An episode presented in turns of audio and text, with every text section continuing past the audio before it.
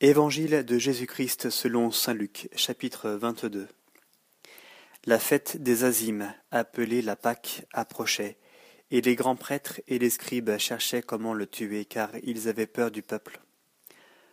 Or, Satan entra dans Judas, appelé Iscariote, qui était du nombre des douze. Il s'en alla conférer avec les grands prêtres et les chefs des gardes sur le moyen de le leur livrer. Ils se réjouirent et convinrent de lui donner de l'argent.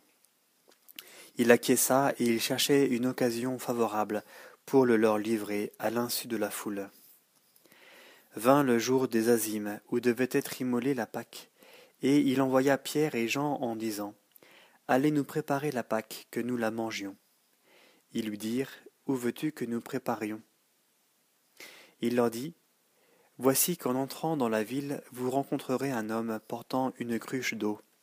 Suivez-le dans la maison où il pénétrera, et vous direz au propriétaire de la maison, Le maître te fait dire, Où est la salle où je pourrais manger la Pâque avec mes disciples? Et celui-ci vous montrera à l'étage une grande pièce garnie de coussins. Faites-y les préparatifs. S'en étant donc allés, ils trouvèrent, comme il leur avait dit, et ils préparèrent la Pâque. Lorsque l'heure fut venue, il se mit à table, et les apôtres avec lui. Et il leur dit, J'ai ardemment désiré manger cette Pâque avec vous avant de souffrir. Car je vous le dis, jamais plus je ne la mangerai jusqu'à ce qu'elle s'accomplisse dans le royaume de Dieu. Puis, ayant reçu une coupe, il rendit grâce et dit, Prenez ceci et partagez entre vous, car je vous le dis, je ne boirai plus désormais du produit de la vigne, jusqu'à ce que le royaume de Dieu soit venu. Puis, prenant du pain, il rendit grâce, le rompit et le leur donna en disant Ceci est mon corps donné pour vous, faites cela en mémoire de moi.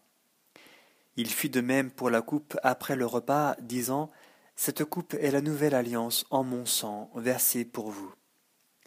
Cependant voici que la main de celui qui me livre est avec moi sur la table.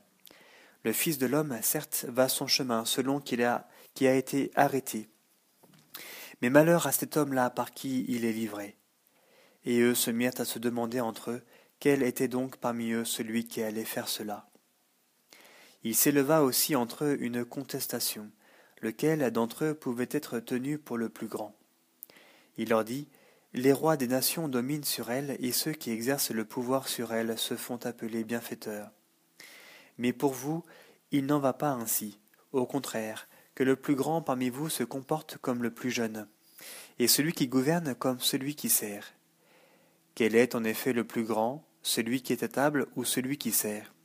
N'est-ce pas celui qui est à table? Et moi je suis au milieu de vous comme celui qui sert. Vous êtes vous ceux qui sont demeurés constamment avec moi dans mes épreuves, et moi je dispose pour vous du royaume comme mon Père en a disposé pour moi. Vous mangerez et boirez à ma table en mon royaume, et vous siégerez sur des trônes pour juger les douze tribus d'Israël. Simon, Simon, voici que Satan vous a réclamé pour vous cribler comme le froment. Mais moi j'ai prié pour toi, afin que ta foi ne défaille pas. Toi donc, quand tu seras revenu, affamer tes frères. Celui-ci lui dit, Seigneur, je suis prêt à aller avec toi, et en prison, et à la mort. Mais il dit, Je te le dis, Pierre, le coq ne chantera pas aujourd'hui que tu n'aies par trois fois nié me connaître. Puis il leur dit, Quand je vous ai envoyé sans bourse, ni besace, ni sandales, avez-vous manqué de quelque chose? De rien, dirent-ils. Et il leur dit, mais maintenant que celui qui a une bourse la prenne, de même celui qui a une besace, et que celui qui n'en a pas vende son manteau pour acheter un glaive. Car je vous le dis, il faut que s'accomplisse en moi ceci qui est écrit, il a été compté parmi les scélérats. Aussi bien ce qui me concerne touche à sa fin. Seigneur, dirent-ils, il y a justement ici deux glaives. Il leur répondit, C'est bien assez. Il sortit et se rendit comme de coutume au mont des Oliviers, et les disciples aussi le suivirent.